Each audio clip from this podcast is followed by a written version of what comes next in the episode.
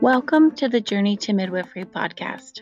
I'm your host, Amber Wilson, a doctor, nurse, midwife turned podcast host. It is our job and passion as midwives to listen to everyone else's story, their journey, their birth story. Now it's our turn to share. So here I am asking these midwives, what's your story? Join me each episode to hear the journey, the passion, and the mission of midwives today.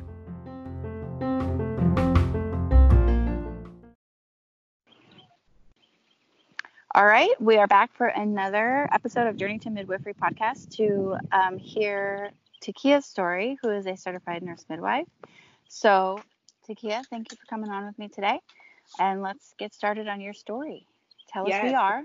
Thank you for having me. My name is Takia, and I am a certified nurse midwife. I've been a midwife for 17 years. Um, prior to that, I was a nurse, um, working about three to four years um, before getting certified as a midwife.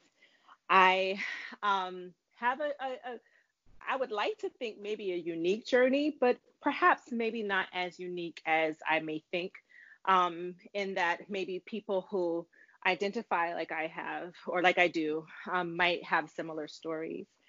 Um, I started out in uh, Brooklyn, New York, born and raised, and I was born as the eldest into my family. And my family um, consisted of my dad and my mother and my two sisters.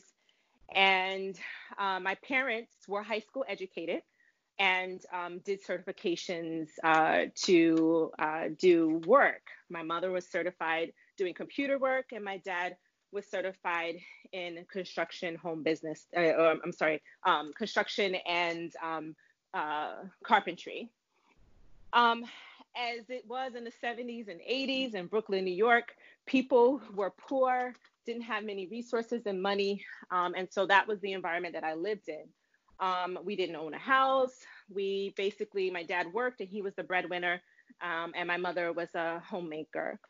Um, as life continued, um, you know, my father uh, came from a, home life that was really um, considered pretty typical in New York City area where um, his family struggled financially. Um, there was drug and alcohol abuse. There was drug and alcohol abuse in my home as well. Um, and subsequently, as things um, ensued and his life went on, um, that drug and alcohol addiction from my father um, consumed him. And he became then completely drug addicted, where he could not be uh, allowed to stay at home and now my mother had to assume the role of um, breadwinner and caretaker for uh, for her three daughters. Um, as time went on, um, that mean, meant for us that things money wasn't as good in our home. We didn't have much of it. My mother had to work two and three jobs to keep us um, clothed with a roof over our heads um, and um, schools and all of those things. So then I had to become the mother in the home um, being the mother in the home to my two younger sisters was definitely something I did not want to do, but I had to do in order to support and help my mother. As time went on, I um, noticed that um, in order to get away from the responsibilities of the home and all of the things that were going on with my parents, um, I started to really get into schoolwork. And be- before my dad became um, addicted to the drugs and alcohol, he was really, really um, a, a, an avid learner, and he loved spending time with me as a as his daughter. Uh, with school and he loved math and I love math and he loved science and I love science and I loved it even more because I loved doing it with him. Um, as as what what happened was, you know, as I started to notice that these things were going on in my home and it was something I could do a change, I, I started to dive more into school. I also remember as a child playing with my dolls and I used to breastfeed my dolls, even though no one in my home breastfed. I did not see my mother breastfeed my younger sister. Um, formula was something that we did in our home. And so I didn't know if I, you know, emulated that because of what I saw on TV, perhaps, or, you know, um, I, I never to this day, I don't really understand how I knew, came to know that, but I knew it was something in me that loved children and loved women and loved, you know, that connection. And so I decided that I wanted to either be a pediatrician or I wanted to be um, an OBGYN or a doctor that delivered babies. And because my family, we didn't have anyone who was college educated in my immediate family, it, and and also because I really focused on schoolwork as my getaway from all of the, the issues of, of my home life. I uh, really focused in on schoolwork and I became this little nerd and I loved it. It was I I was thriving in doing schoolwork. I used to ask for extra homework and spend time after school with the teachers and things like that. And so um, it was something that helped me escape my reality. And um, teachers at the time saw um, something in me. My my uh, guidance counselor and my math teacher when I was in junior high school saw that drive in me. And at the time when I was in um, a school in New York City in Brooklyn, New York, um, they had state and local testing, uh, citywide testing for students uh, to determine their, you know, their excellence, and they called them Regents exams. And at the time in the in the early 80s, there's, you know, the, the schools districts in New York City were very poorly run, especially in the inner cities. Um, Manhattan, uh, Manhattan was not one of those areas. They actually excelled because more Caucasian students and students of Asian descent went to those schools. But in the the um, other neighborhoods in Brooklyn and and, and Queens and in um, Bronx, students were not excelling in those schools. Um, however, because of what was, I guess, instilled in me the fact that that was my outlet. I was one of those students that was getting these higher grades on the Regents exams, and I was recognized within the city, um, myself and some other students. And so, because they saw that this was seen in me, my guidance counselor um, started to look for programs for me that would help me excel moving forward because our access to college um, as city uh, in the city school district and also the number the rate of college uh, uh, high school graduates number one and then students that went further to uh, college were very poor. Those those rates were really poor. And so he um, looked into a program called a better chance abc and this program took um, students from the inner city and they placed those students in suburban schools or boarding schools to attend uh, high school where they would have a better opportunity or chance at college. Um, so I had to take um, a, a, standardized test. I went to the to the schools uh, to interview. I wrote, uh, uh, filled out an application, wrote essays, and then those particular schools or programs that were interested in me um, invited me to go down and and uh, visit the school. So that led me to a school in in uh, Wallingford, Pennsylvania, um, and I had never really ventured outside of New York City other than spending summers in Bermuda with my family, my mother's side of the family. So I had really never um, gone outside of the city. And so this was my first exposure to people that did not look like me. And it was definitely a culture shock. I was 14 years old and I was in a boarding school. My home life was still dysfunctional. My father wasn't in the home. At this point, he was in a rehab center. Um, and my mother was trying to hold it all together and take care of kids, um, three kids by herself. Um, and so to me, it was an escape, but to my mother, it was a loss. And so we struggled with that a little bit. Um, finally, um, when I get into this school, I'm like, oh my gosh, there's so many white people here. Like, there's so many people I don't know. I don't understand these people. They're looking at me, you know, uh, strange because I'm maybe a 2%, you know, population of the whole entire school. Um, then I'm culturally different in the fact that I'm not, I wasn't raised as a black child in a suburb. I was raised as a black child in the city. So what I know to be normal to me is not normal to me now. So it's a lot of change for a 14 year old in a short period of time.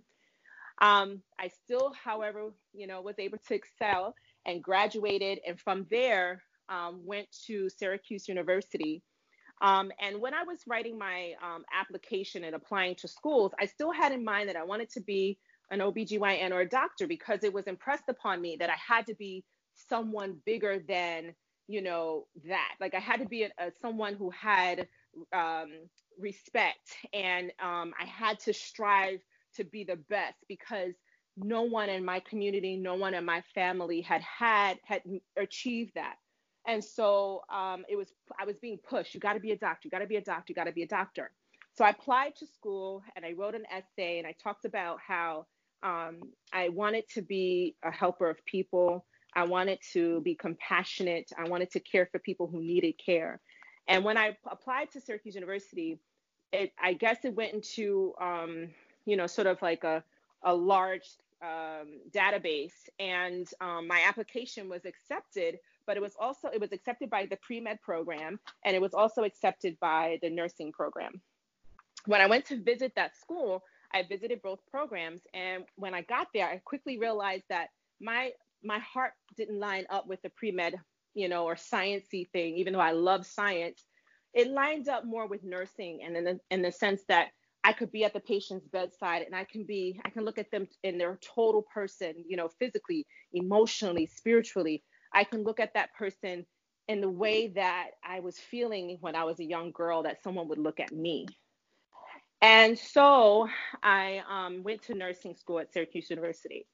My first year, my dad passed away from drug addicted um, uh, consequences. He lost his life. And so that first year when I was in school, I was struggling because I had lost my father and I was in this new environment, another new environment, and I didn't know what was what was going to be the outcome for my family.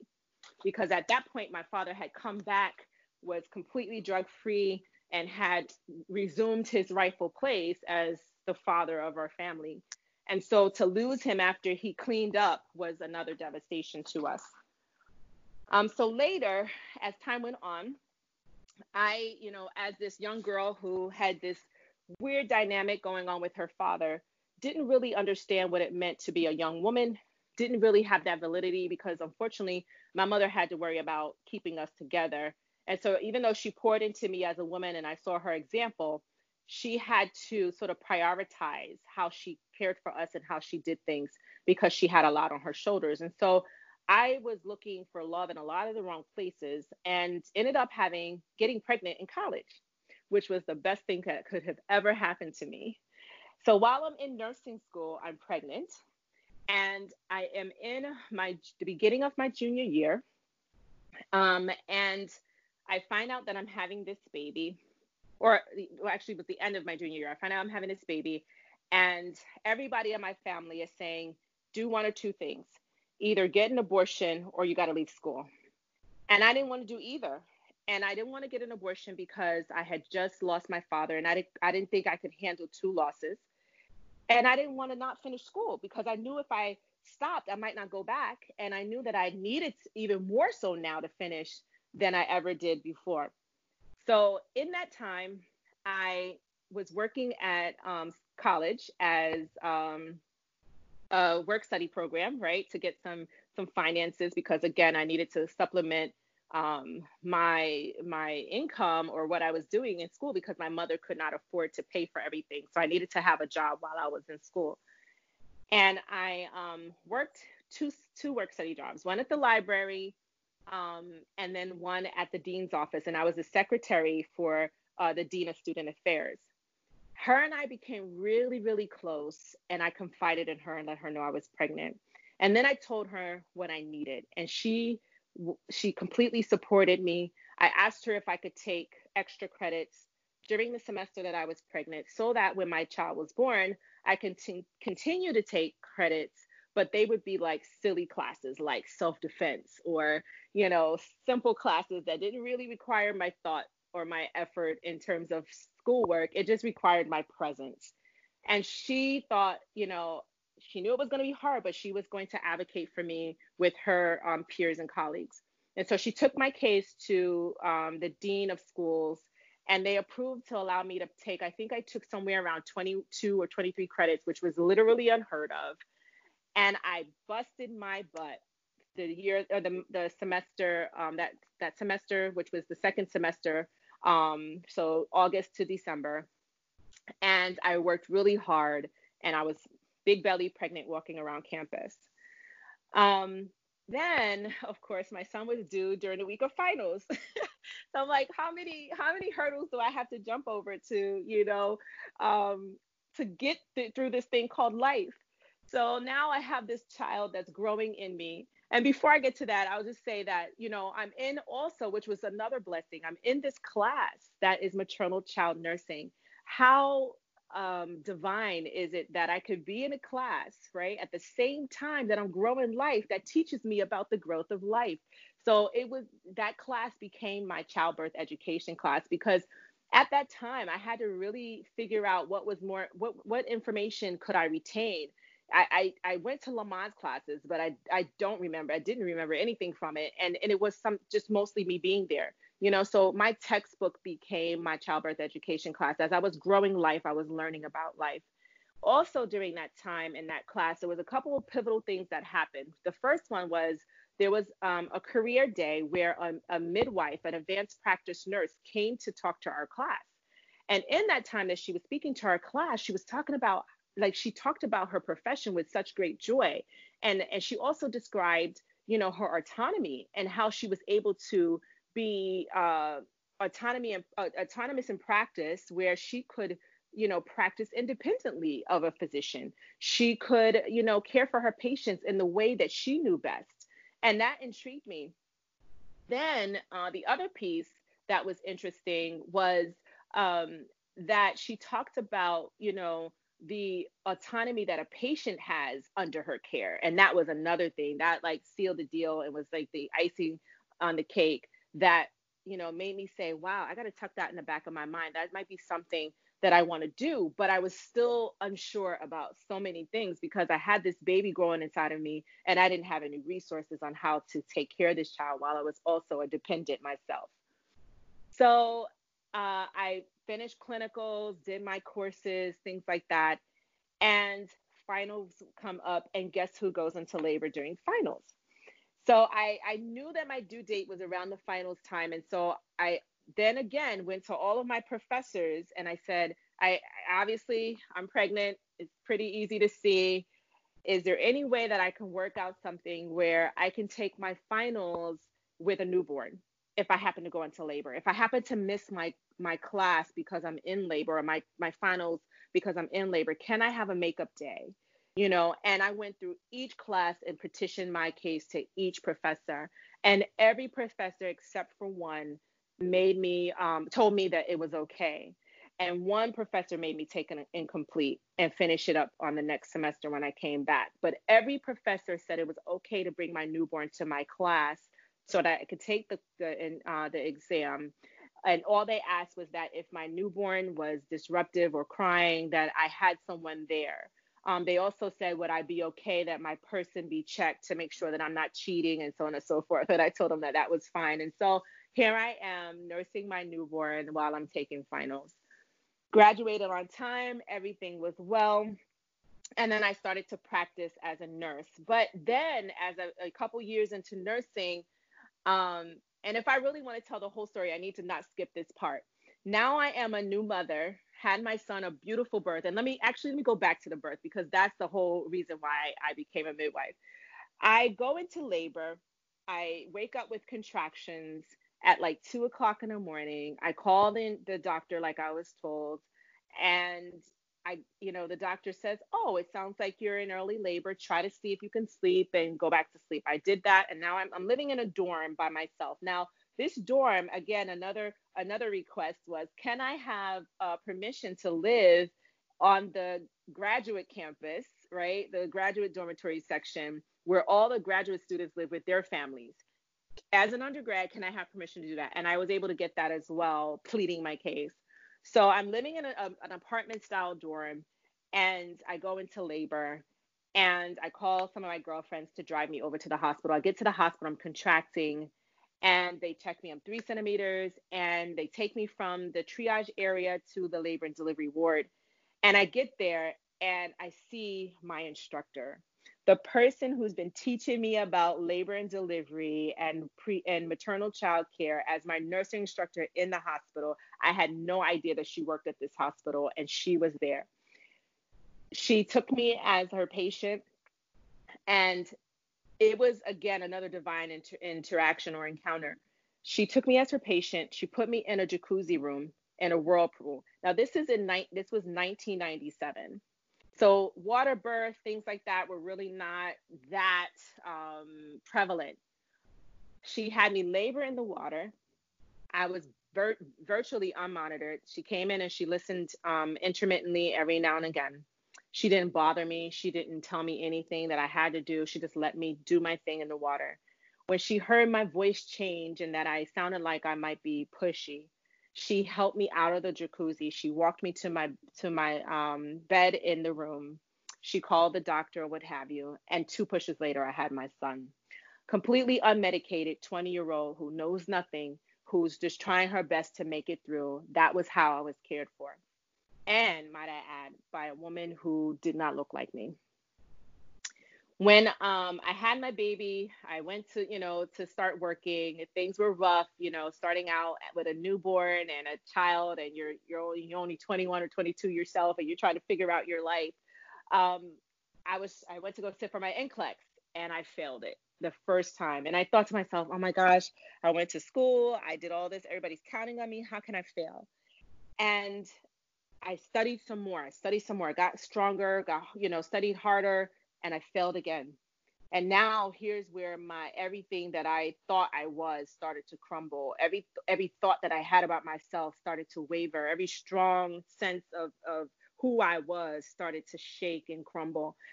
And I realized, you know what? Uh, I got to do this. I have no choice when you are faced with adversity and when you are the leader of your family and when you are the hope of your family, you have no choice but to succeed.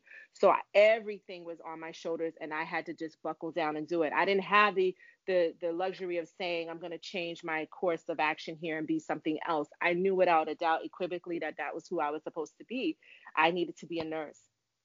So I moved home had my mom take care of my my mom and my sisters helped me take care of my son. And i i taught myself test taking skills because i realized it wasn't the content that i didn't know. I knew the content. It was that i was getting tripped up by all those questions those ways that they try to trick you. I was getting tripped up. So i, I uh, learned how to take the test. I passed it.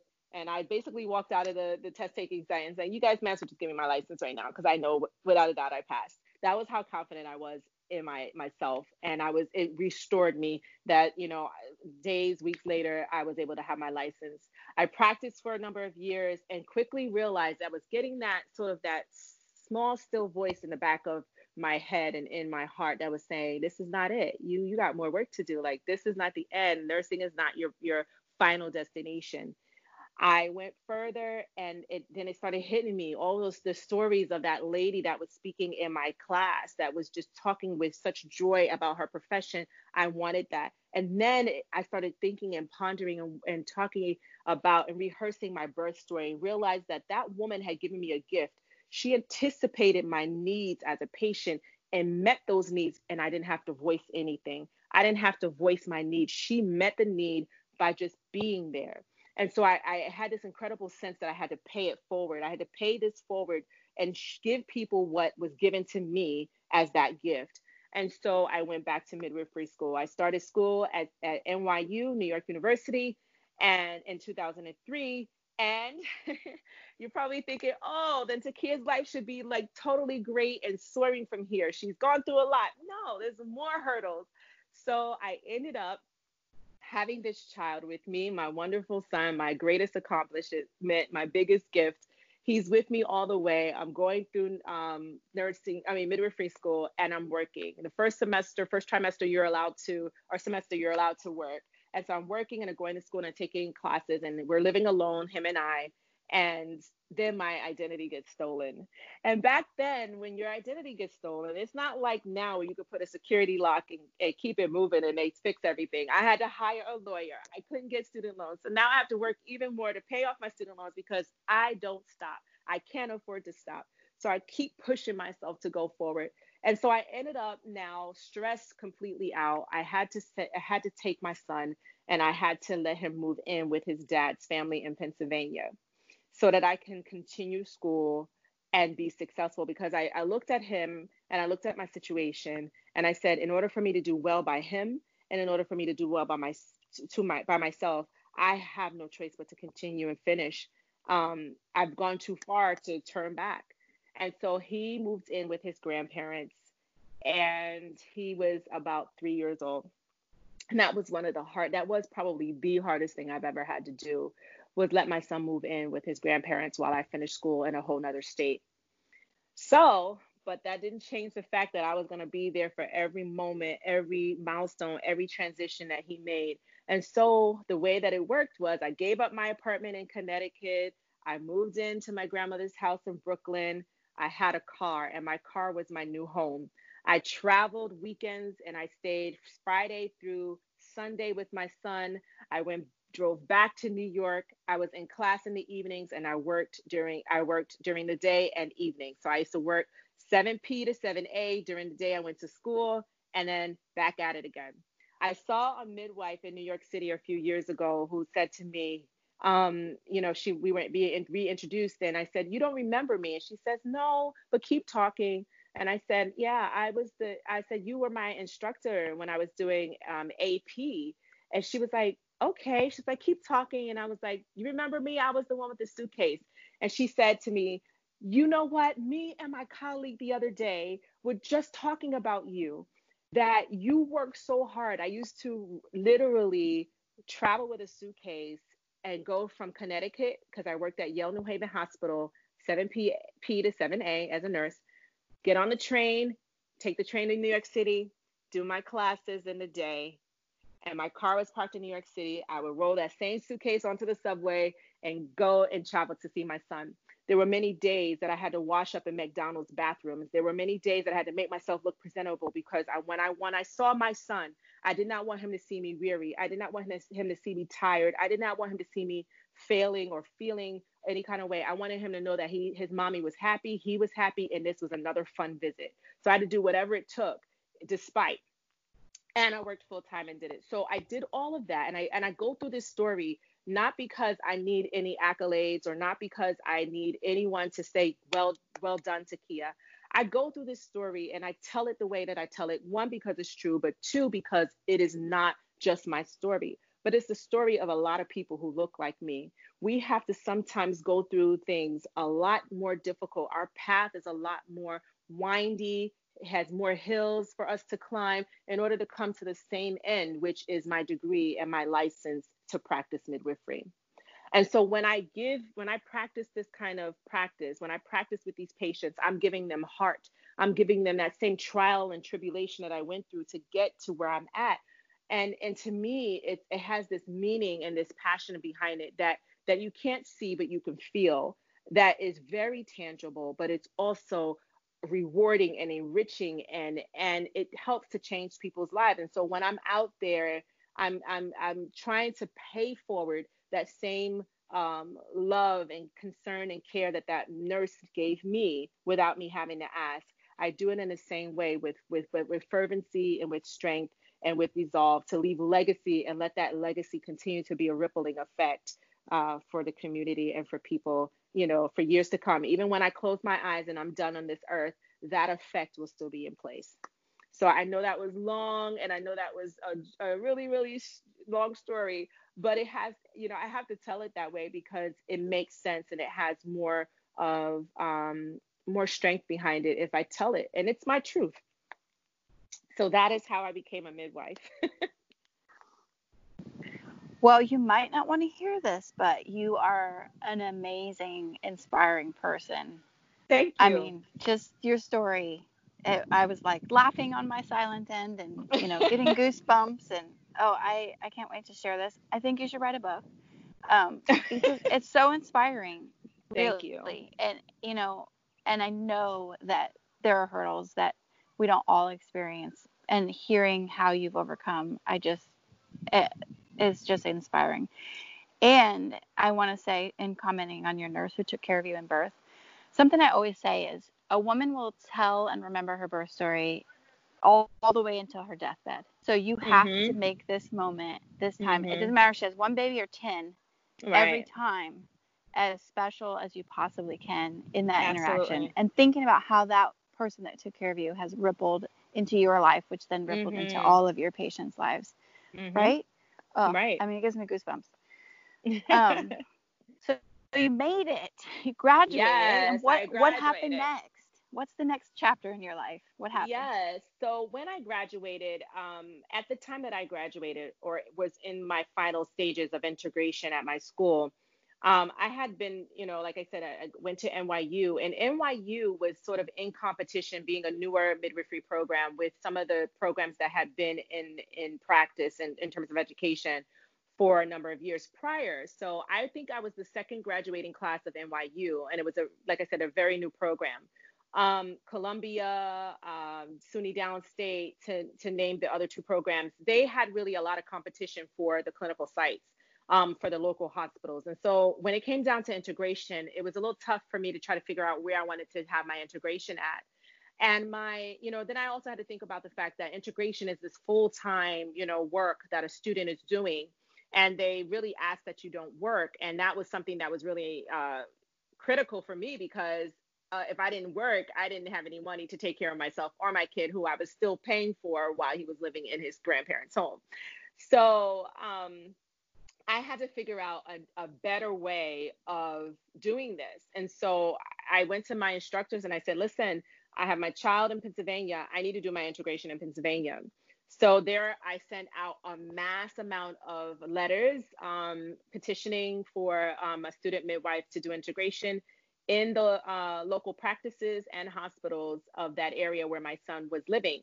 And I got a, a, a response from a practice that actually was interested. And so um, I went and I interviewed with them, and they took me on as a student um, midwife. Um, and so when I practiced there, you know, of course, my school didn't know this, but I had to work full time. So what I did was I worked um, as a travel nurse with a local travel travel nurse agency that only did um, uh, positions in the local area. So I would go to the local hospitals, um, nursing homes, anywhere that I could go and they needed an RN, I was there. Um, because again, I had a child to take care of and I had um, my education to partially pay for and my just my living expenses. Um, and so um, from there, I, you know, graduated and I'm like, where do I work? And it's it, again another divine thing and a wonderful blessing was that this particular uh, employer or where I did my integration wanted to hire me because think about it, they had spent so much time, um, you know, investing in me as a student. Um, and I had learned their practice, their way of taking care of patients. Um, and they were a really, really busy practice. And the beautiful thing about how they set up, they had it set up, was that a patient could go in and decide whether she wanted to be taken care of by a physician or whether she wanted to be taken care of by a midwife. And the midwives were two solid, strong senior midwives. And I was the third as the younger of the crew. And then the doctors, there were three doctors. And so we would cross manage our patients when necessary, you know, based on time constraints or if we needed a consultation. Um, and we were first assistants to the doctors for all surgeries. And so that was when we when I learned that skill. And it was nice to be in that kind of practice because I was really protected and, and supported by people who had, um, you know, a plethora of, of skill set and knowledge. And so I really thrived in that environment and learned. I thrived until a certain point, however, while my my suturing skills got you know strong and I learned how to do third and fourths and I was a you know um, a um, first assistant and I delivered twins and all these other things. I got all these skills in my first few years of practice I quickly realized that women had no choice to govern their own bodies. And so now I'm a rule breaker. I'm, I'm me and the nurse are getting together and we're having a pact. Close the door. Don't don't you know? Don't let her you know anybody know that we're in here squatting. She's four centimeters dilated. Shh, she's gonna go on the toilet and sit and do some laboring there. You know, it was that kind of thing. And then I started to get this name as the rebel midwife. You know, the patients absolutely loved me and everybody wanted to deliver with me, but the doctors and everybody else was like, oh, that's Takia's birth. She's in there breaking rules. And so I quickly realized it was time for me to say goodbye because they were looking for ways to try to, you know, not allow that to happen, to tighten the reins a little bit so from there, I was really burned out. I, it was nothing for me to do 10 births a week, just me.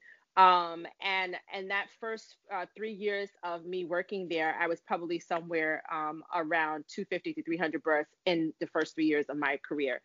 And it was an amazing journey because again, that's where I really got those solid skills. My hands got proficient and stronger and but my heart and my my ached for who I was taking care of and I found myself often apologizing for what I had to do because I had someone super, supervising my every move. Um, so from there, I, I, I resigned and I, um, I took a year off because I, I also realized that while I was on this path of becoming this midwife, I I often didn't see my son because I was working these crazy hours. So I took a year off. I realized he he was struggling in school and I homeschooled him for a whole year. Boy, was he not happy. He was like, "You are the worst teacher in the whole wide world. Why do you have to be so tough? You're you're harder than all the rest of the teachers." And he hated it. I made him repeat uh, the whole third grade and do the fourth grade. And by time he went back to public school at fifth grade, he was bored. You know, he's like, I know that already. I know that already. So now we had to deal with his mouth because his mouth was running too much and he needed to learn how to close his mouth and zip his mouth because he was a social butterfly.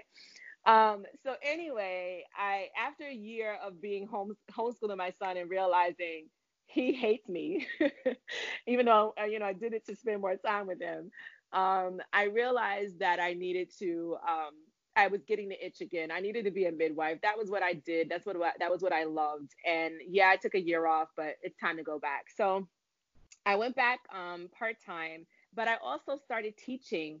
And I found out at that point that teaching was another love that I had. So I started teaching the maternal child uh, nursing program. I was over the maternal child nursing program at a local community college where students got their um, advanced practice nursing degree.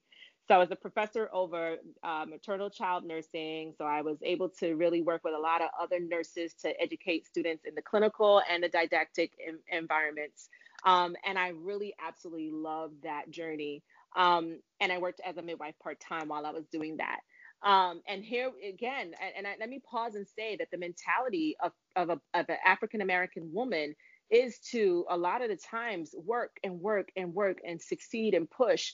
And i learned that from my mother. I learned you know that mentality from my mother that that says that you know if no one else is going to do it you have to go and do it. And while that's a positive thing and that's great it also is something that um, really affects our um, our self-care um, and our ability to take care of ourselves my mother for the majority of her year years up until she retired has worked two to three jobs i've not known my mother ever to have one job at one time um, and so I had that same mentality. I was working two jobs, you know, one full time and one part time, and and I still wasn't able to accumulate a bunch of wealth.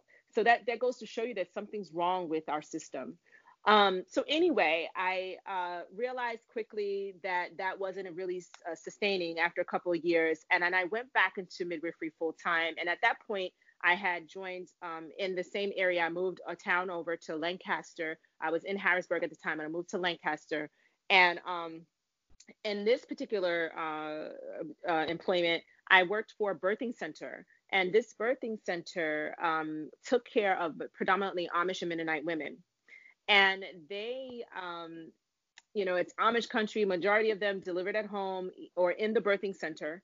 Um, and then we had other patients in the hospital. So that was the first time I had been introduced to an environment where um, you have true exercise of choice be available to a woman, right? Where she could decide, I want to deliver in the hospital, I want to deliver at a birth center, or I want to deliver at home, and I could be taken care of by the, the people that I've chosen to be my care provider. I didn't have to switch care, I didn't have to transfer care because it was a different environment. So that was the first time I really was able to exercise my autonomy. But that was the first group of people that really taught me how to be a midwife. I had to learn how to watch the body and to to look at a woman's body in such a way to know whether she was fully dilated or just in her early stages of labor. I, I, I learned to sharpen my senses, my hearing, my sight, my hands, because these women unequivocally decided medicine is not going to be a part of this journey. They decided we're not going to get a sonogram. No, we don't need that lab you know and and and we had to respect their wishes and continue to take care of them. It wasn't about my care plan. It wasn't about the plans that i had decided. It was about what they wanted and i had to learn how to walk alongside them. And so that was when i really truly saw what midwifery was all about and what it should be all about. Not about this this medicalized hybrid that we call midwifery it is truly walking alongside women like we did it in the old days and I and this is when I learned my my my uh, practice as a midwife. Um, it, just it expounded in terms of philosophy of care, in terms of skill set. I had to be sharp on my skills because I'm 45 minutes away from a hospital when I'm on some of these Amish farms. There's no electricity in sight. I have to have on a headlamp as I'm going through the farm to try to find where the opening is to their house. I'm I'm operating by kerosene light, you know, to deliver these babies, you know, and and I had to learn that if I had a breech, guess what? I'm not who do I call? I don't call anybody. I deliver this breech. If I have twins, I deliver this twins. If I have a fetal demise, I I deliver that fetal demise and I pronounce that baby and then call a coroner and come and get the baby. Like these were things that that had really really showed me that autonomy and midwifery is a strong thing but a thing that needed to be coveted and and, re- and used re- wisely. Um, and so I had that opportunity to really, really enhance my skills, change my my philosophy, and be a midwife that was different from what I had been indoctrinated when I was in the school setting and in the hospital. Um, and so from there, um, I fell in love with a with a with a, uh, a old a old friend, and I moved to New York. And at that point in time, I had been in education. I had, you know, been a nurse for a number of years. I had, you know, practiced from people's homes in the home birth and birth center. I've done infusion nursing. I've done um, all kinds of nursing, emergency, cardiac care. As I mean, I've been everywhere. Um, and I had gone to Kenya. I forgot to tell you that when I was a nursing uh, professor. Um, I created a course that took nursing students from um, their their schooling, and we went to to remote villages and other countries to provide care to to people to learn how to think outside of the box, to learn how to use our resources wisely and, and critically think. So so those were things that I had accomplished, and I thought, oh, I'm good. Now I can move. I could take what I've learned and I can move into administration, and I can I can lead a practice now. I've been a midwife for a number of years now. I can lead a practice of midwives and I can write policy. And so I, I interviewed at a hospital in New York City. And I, I, I, got there and they were like, I interviewed for the for the direct, director position and quickly realized that what I had signed up for was not what was happening and then you know i started to feel that that angst again where i'm like wow i don't want to be practicing like i'm told that i want to practice like i'm instructed by my patient. I want my patient to be at the head of this and i follow her. I follow the family. I don't need anybody telling me what to do. I've been doing this for a little while now. I think i know what's what's supposed to happen. And i realized that i was hired for something that i could not give. Um, and so i didn't last very long at that job um, and because it was very hostile, it, and I, I, cried every day um, because I was being made to do things that did not speak to who I was at that point as a midwife. I then left that job and I stayed in New York and I went to another birthing a birthing center in New York and I got there and you know things started to look a little better and I started to come around again like okay I'm feeling joy again and I, I can be impactful in my work and that uh, unfortunately at the time they were having some financial issues and it just wasn't a real stable environment to work. And I, I you know at this point i'm like you know what? If i have another hurdle to jump over this has got to be a rigged job. Like this thing is rigged. This life that, that i'm living is rigged. Somebody is either having fun or i don't know. But i am so tired of jumping over these damn hurdles. I need some some level ground here. I need some even playing field. So I I was talking to a few of the the birth assistants in there, and they happened to also double as doulas. And this was the first time I had been introduced to the world of doulas. I'm like, what's a doula? Like I've heard labor coaches, but where I came from, we didn't need doulas because the nurses didn't have a lot of patients they were responsible for. So the nurses labor sat and the nurses encouraged, and the midwives did the same thing as well. So I didn't know what this doula thing was when I got to New York City, I quickly realized doulas were absolutely necessary because these hospitals out here were like birthing factories. No one really had the time to spend with patients. And so um, these doulas encouraged me, oh my gosh, Takia, you, you have it. Like you have all this experience. Why are you working for people? And I'm like, you know what? You're right. Why am I working for people? And so that was the birth of my my private practice, my private home birth practice, um, Sakina Midwifery Service. And I started that in 2014. And I worked at the birthing center while I built the practice for a year. And after a year, it was self sustaining in terms of finances, and I was able to go into that full time. I was full time um, since 2015, and I've been working it up until this last uh, May. My last baby was born um, the last week of May, and to date, I have somewhere about a thousand births. I have to sit down literally now that I'm retired and open up all the shoe boxes and go through the index cards to figure out who the heck did I usher into this world or help deliver into this world and how many are there i'm i'm estimating somewhere around a thousand because you know those amish they like to have babies so my numbers are pretty large because of them um, and what i'm doing now is is definitely different because you know when i retired let me just talk about why i decided to retire because people ask me that question all the time why did you decide to retire Takia? You're only, you know, in your your 40s, you know you're young. And and and i'll say this people have this scripted idea or this fictitious number that you must retire when you walk in with a walker. You must retire when you're you're of age to retire. Who says that there's a there's an age? Well our society tells us that number one. The the constructs that are present in our society tell us that we must kill ourselves before we can retire. Well i want to enjoy my life and if you know anything about midwifery, midwifery is a hard work. It's a joyous and, a, and a, an empowering and, and wonderful work, but it is hard. It is hard mentally, it is hard physically, it is hard emotionally, and you're constantly giving. You're constantly pouring out into people. And I don't say this to say that I'm complaining, but I'm saying it to give the real actual truth to what midwifery is all about. And if you're doing midwifery right, you should feel exhausted, meaning that you should feel like someone pulled from you because you're giving.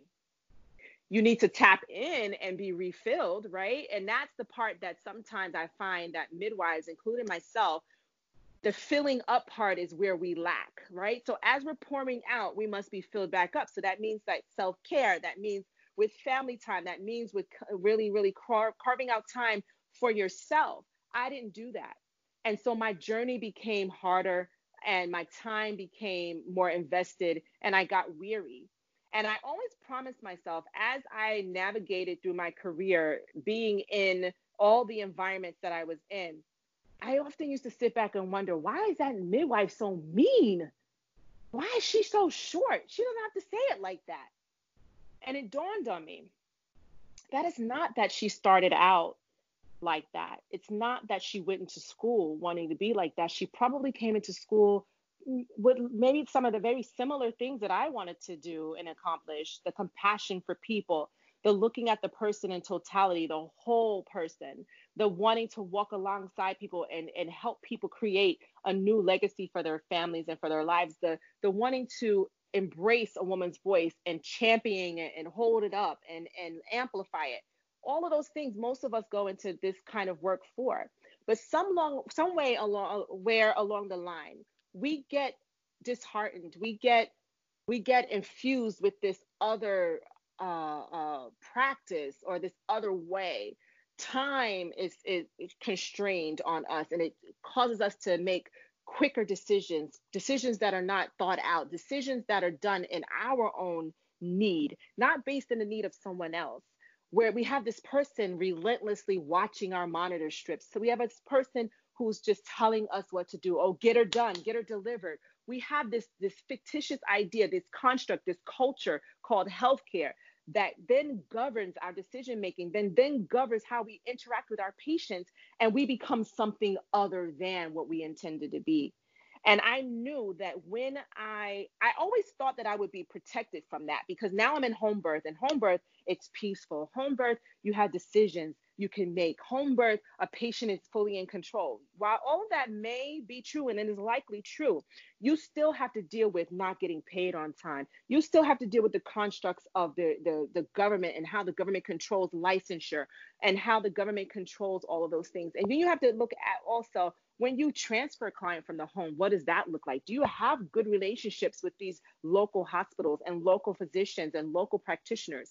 You know, those are the things that str- that that make it harder. Then, as you're a midwife, you're traveling, so now you got to hit the elements of of nature. You got to hit the pay, you know, the the um struggles of what happens when you travel. I did all of this work in New York City. I cannot tell you how many times my car got towed. I cannot tell you how many times my car got tickets. I think I pretty much support supported New York City on a, a great large deal of my funds just because I or red light cameras or speeding cameras. You know, if, if I have someone who's who's laboring and they're grunting and I'm not quite there yet because they weren't expecting to grunt this quick this early on, I'm putting my foot to the metal I cannot tell you how much money has gone out of the window for that kind of thing. So you those things start to, you know, wear on you. And then you have the inevitable being on call, right? And then you're not you you you have to now answer the call to the patient for the lack of maybe your personal life or your family. So those when those things became burdens and they they were no more they were no longer light to carry, I I promised myself that I would never become a, a midwife who's short patient that took out her feelings on another person because what that does when you don't realize that you're in that position when you don't realize that you're in that frame of mind you in, inadvertently injure and harm. And i didn't want to be that. And so I decided when I wasn't enjoying birth and it wasn't making me feel all light and fluffy like it used to make me feel, that I was going to say goodbye. Now, my journey didn't end, and I didn't say goodbye and say, peace out, bye, midwifery, see you later. I don't want to have anything else to do with you. I knew that again, in order for me to continue in that legacy of paying it forward as an individual, right, it was only going to do my heart justice to continue to do that. So right now I am uh, I offer a mentoring service and I just started it. I'm excited about it. And it's a mentoring service for um, individuals who are looking to in in you know be in the health professions whether and and I can only speak to the I can only mentor from the perspective of who I am. So I am a nurse. I'm a midwife and I'm a lactation um, consultant. So I, I will advise on those things and support on those things. So it's someone who's interested in those paths um, to healthcare. Um, and then it could also be someone who's currently in school and looking for a little guidance. It could be somebody who is a new practitioner, graduated and now they're they're trying to get their feet wet and they might have a difficult encounter with a colleague and not sure how to deal with it, or they need help with applying to new jobs um, or someone um, who might be have worked in the healthcare system and they're looking now to start a private practice. And then I also provide audits and um, and helping people launch their their new practice. So that's sort of the the program, uh, the mentorship program that I've I've worked out. And it, each each package has a different um, you know um, flair to it or different you know information or things that i do based on the need of the person but it's tailored to that person of course there are certain things that we definitely talk about but it's according to that need and you know and and and when i retired I, it took me a year to make the decision to retire but when i decided that i was done i reflected on my past and I thought to myself, what would have helped me? What what what would have made that journey a little bit longer? What would have made the journey a little bit lighter, not as as you know hard. And unequivocally, without doubt, the first thing that came to my mind was support. If I had had a senior midwife, if I had had a nurse take me under her wing, if I had someone telling me it's okay, encouraging me, showing me a different way to do things, um, challenging me to grow, challenging me to learn better communication skills, so whatever. If I had had that person in my corner, and if I didn't have to fight this fight by myself, I might have had a little bit more time to give, a little bit more of myself to give. And so that was when I decided someone has to be out here doing this, and especially even more so for Black and Indigenous people of color, and, and which is the group that I identify with, because we are really at the bottom um, in terms of midwifery. Um, midwifery um, in especially currently and, and actually years of midwifery has historically been a, a position that is held by uh, Caucasian women, and we've we've not really had a seat at the table, um, just like in many other aspects of our American society. While we during slavery, we were in groves in huge numbers because we were responsible for delivering our own people. Midwives back then did not get the, enough credit for the work that they were doing, the, the the charisma in which they were able to care for their their their their patients, their families, and and adjust labor and birth so that it fit their needs and not the needs of the slave master.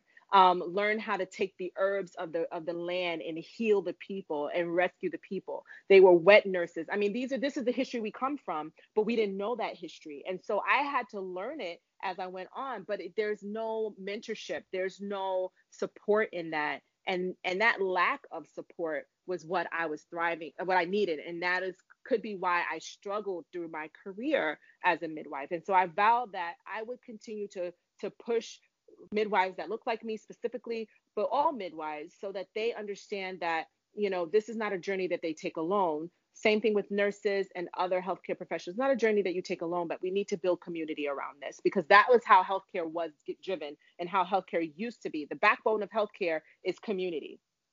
And we've fallen away from that as we've become more medicalized and more uh, driven by money, by pharmaceutical companies, by you know medical equipment companies, and and capitalism. Well, I can't even imagine a better person to do something like that. I think that's an amazing resource, and you just have so much to to give back. Even though you're not catching babies, it you're just still continuing your purpose. Um, yeah.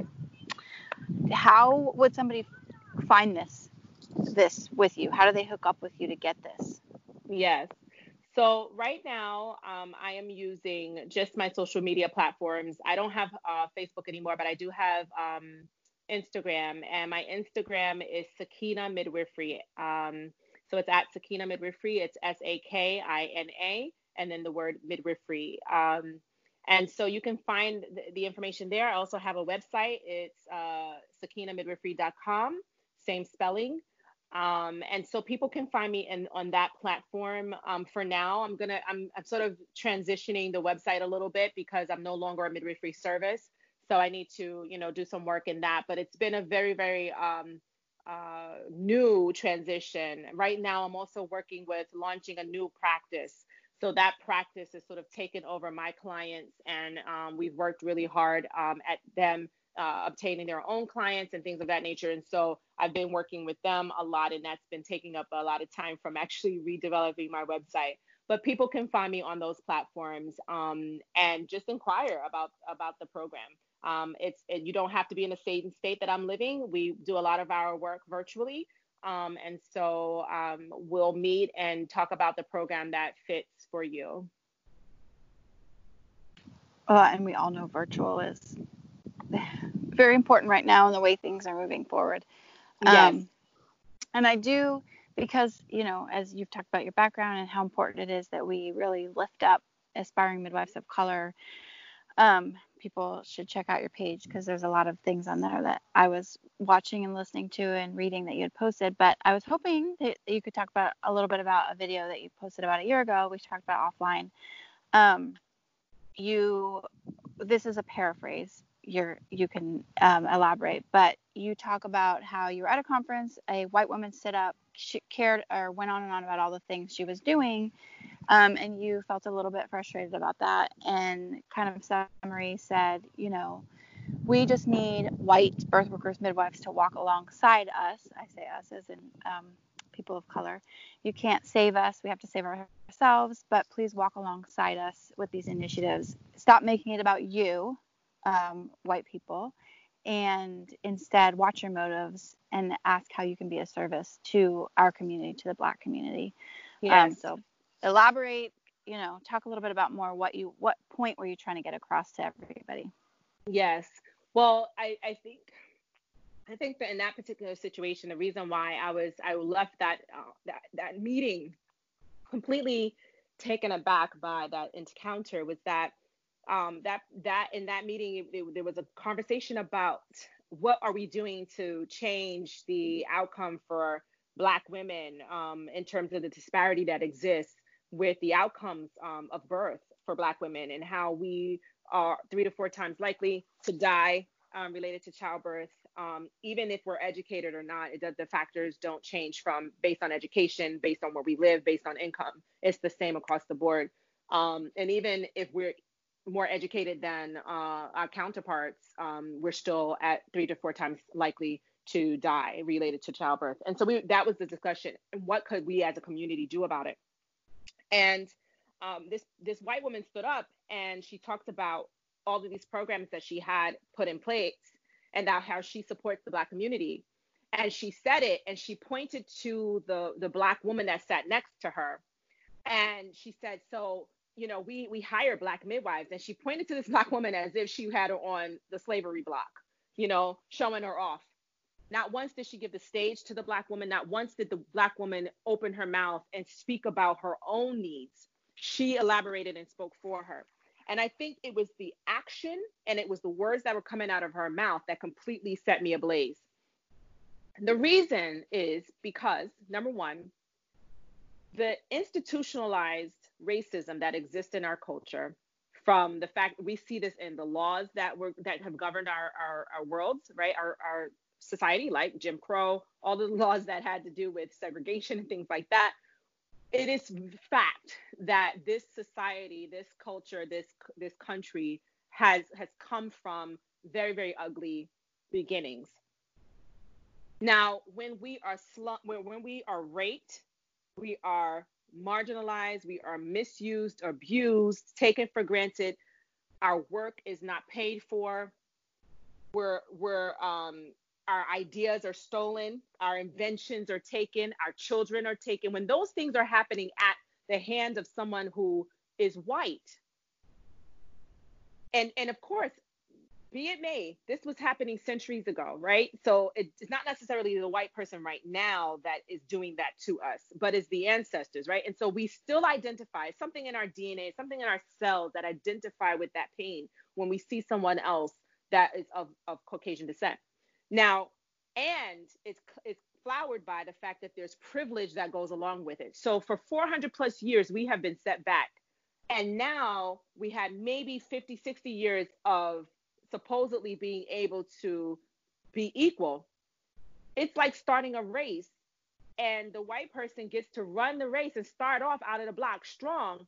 And we got to hold back and wait four minutes before we can start the race. We got to run faster harder put more work in just to get up to where you are.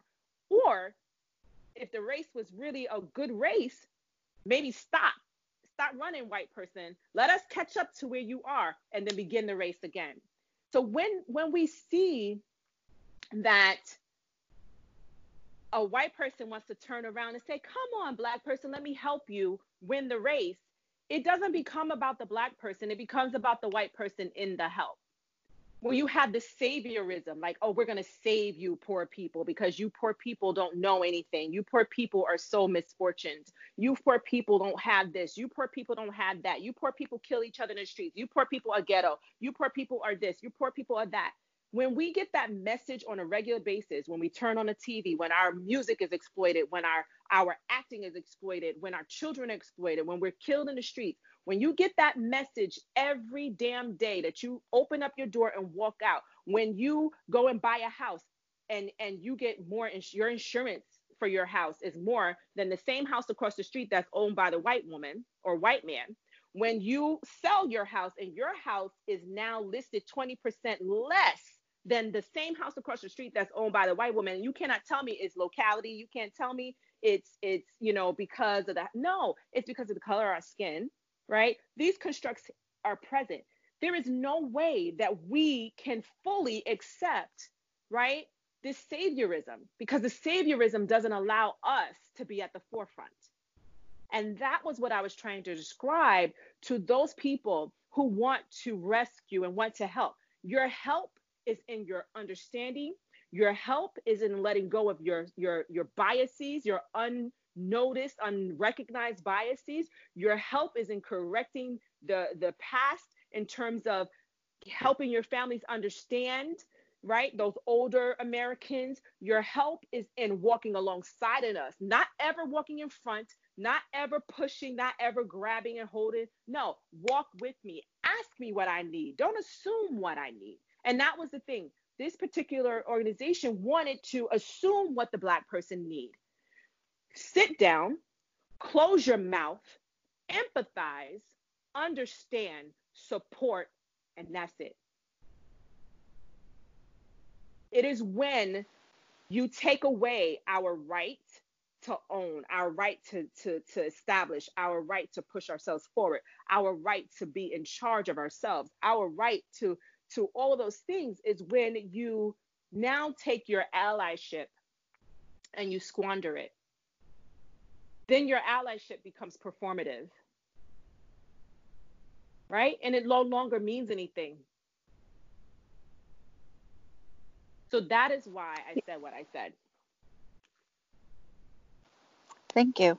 Thank you for sharing that. Any um, thing that helps you know, white people, white birth workers learn better ways to walk beside you is yes. always always good to hear. We we yes. need all of that.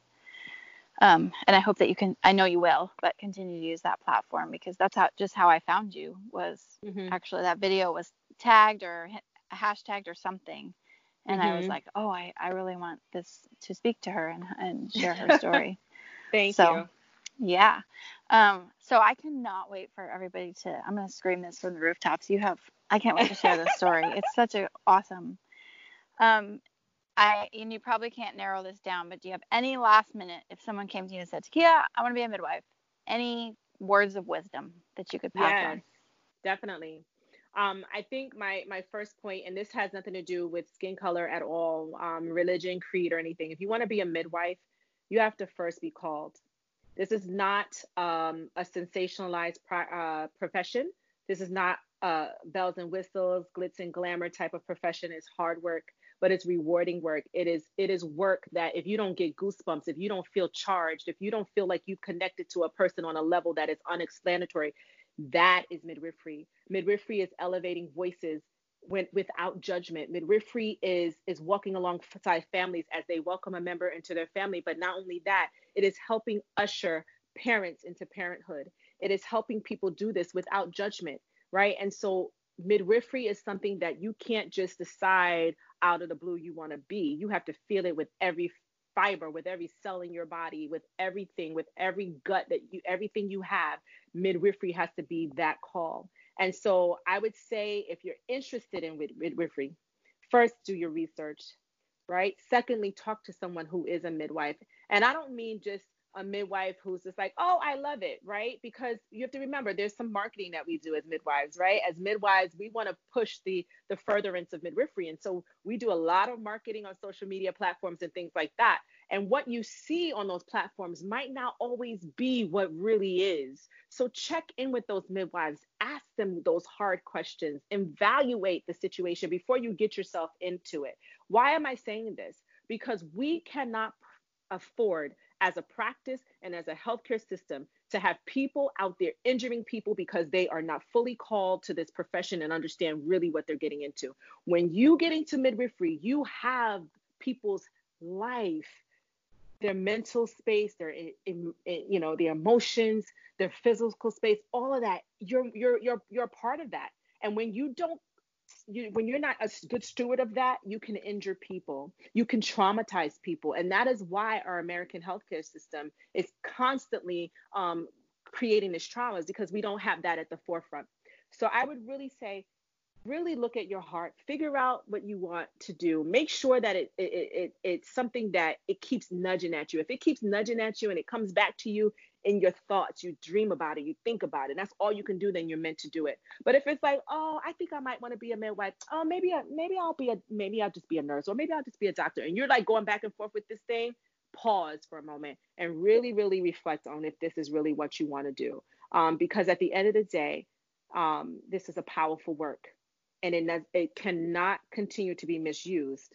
And we need to use it and respect it because it is the life, it is the, the foundation of our human existence. Um, I think that's the best advice I have ever heard. You read, you worded that like you took all the thoughts out of my head, probably every single midwife's head. Uh, we uh-huh. need to uh-huh. put that all in quotes. that was seriously, I mean, I'm sure you put a lot of t- thought into saying it that way. Um, that was perfect. I thank you yeah, every aspiring midwife needs to hear that piece of advice. Yes. So yes. print that up, make it a pamphlet, something. Well, we can hand it, it out. And, and, that's the thing, you know, when I when people tell me, "Oh my gosh, Takia, you're giving me goosebumps," you need to read. I, I you know, I, I don't pre-plan what I talk, what I say. I really don't. I've never been a person to write down what I want to say. I just speak real and truth from my heart and it comes out however it comes out. And i make sure that i you know consider the people and the audience in which i'm speaking to to make sure that i'm respectful of who they are.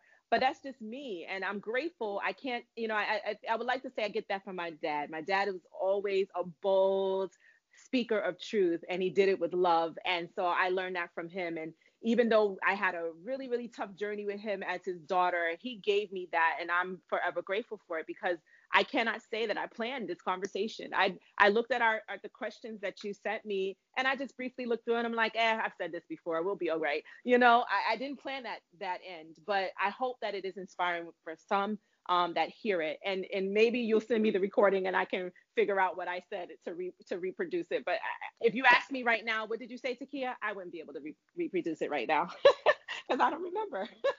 it just well, it is forever recorded now, so for the whole Thank everybody you. to hear. Yes, and I will definitely send it to you because it is definitely worth writing down. And um, like I said, that's why I share these stories is just to for people to hear all these perspectives, all these journeys. Right. Mm-hmm. Your every midwife journey is unique. Um, mm-hmm. You know, yours had lots of hurdles. Some don't have as many, but we all have have you know a unique story to share. And I mm-hmm. just know that people are going to hear yours and really, really find inspiration and guidance, and um, maybe even dissuade them. And maybe that is what they needed. You know. Yes. Yes. So, sometimes that's what you need. Like you said, you really you have to be called. So. Mm-hmm. Yeah. Um, so thank you, like a million thank yous for coming on thank here you. and thank you. and allowing me to share your story. I, I feel very privileged for you letting me do that. Thank you so much for having me. I appreciate that you are doing this, honestly, because I don't I don't know of any other platform where where midwives can share their story, and I think it's a story that needs to be heard because it's been a voice. Midwifery's voice has been squandered and quieted and quenched for years, and um, when we when our voice was elevated again we had to go to bed with medicine in order for it to be elevated you know we had to we had to concede in order to be heard and i think that we need to hear that in the voice of midwives who are journeying through this career so that we can understand that this is a this is a profession that is unique and that belongs to us and has belonged to us for centuries and we need to take it back and we need to uphold it and support it. And people need to know who we are. No, we are not the doula, we are the midwife. Let me tell you about what a midwife is and what a midwife does. So I am grateful that you have this platform, and I will definitely be pushing um, your platform more because you're new. It's new to me as well. Well, thank you. And it, you know, just like you, I'm not in this for glory. I right. I get paid a whole zero dollars. Um, so it's just to share our stories for exactly yes. what you said. Like yes. we we haven't been heard and we haven't our birth story, you know, mm-hmm, quote unquote, mm-hmm. was not mm-hmm. has not been told. So right. Um, so thank you. Thank you, thank, thank you so much. Thank you.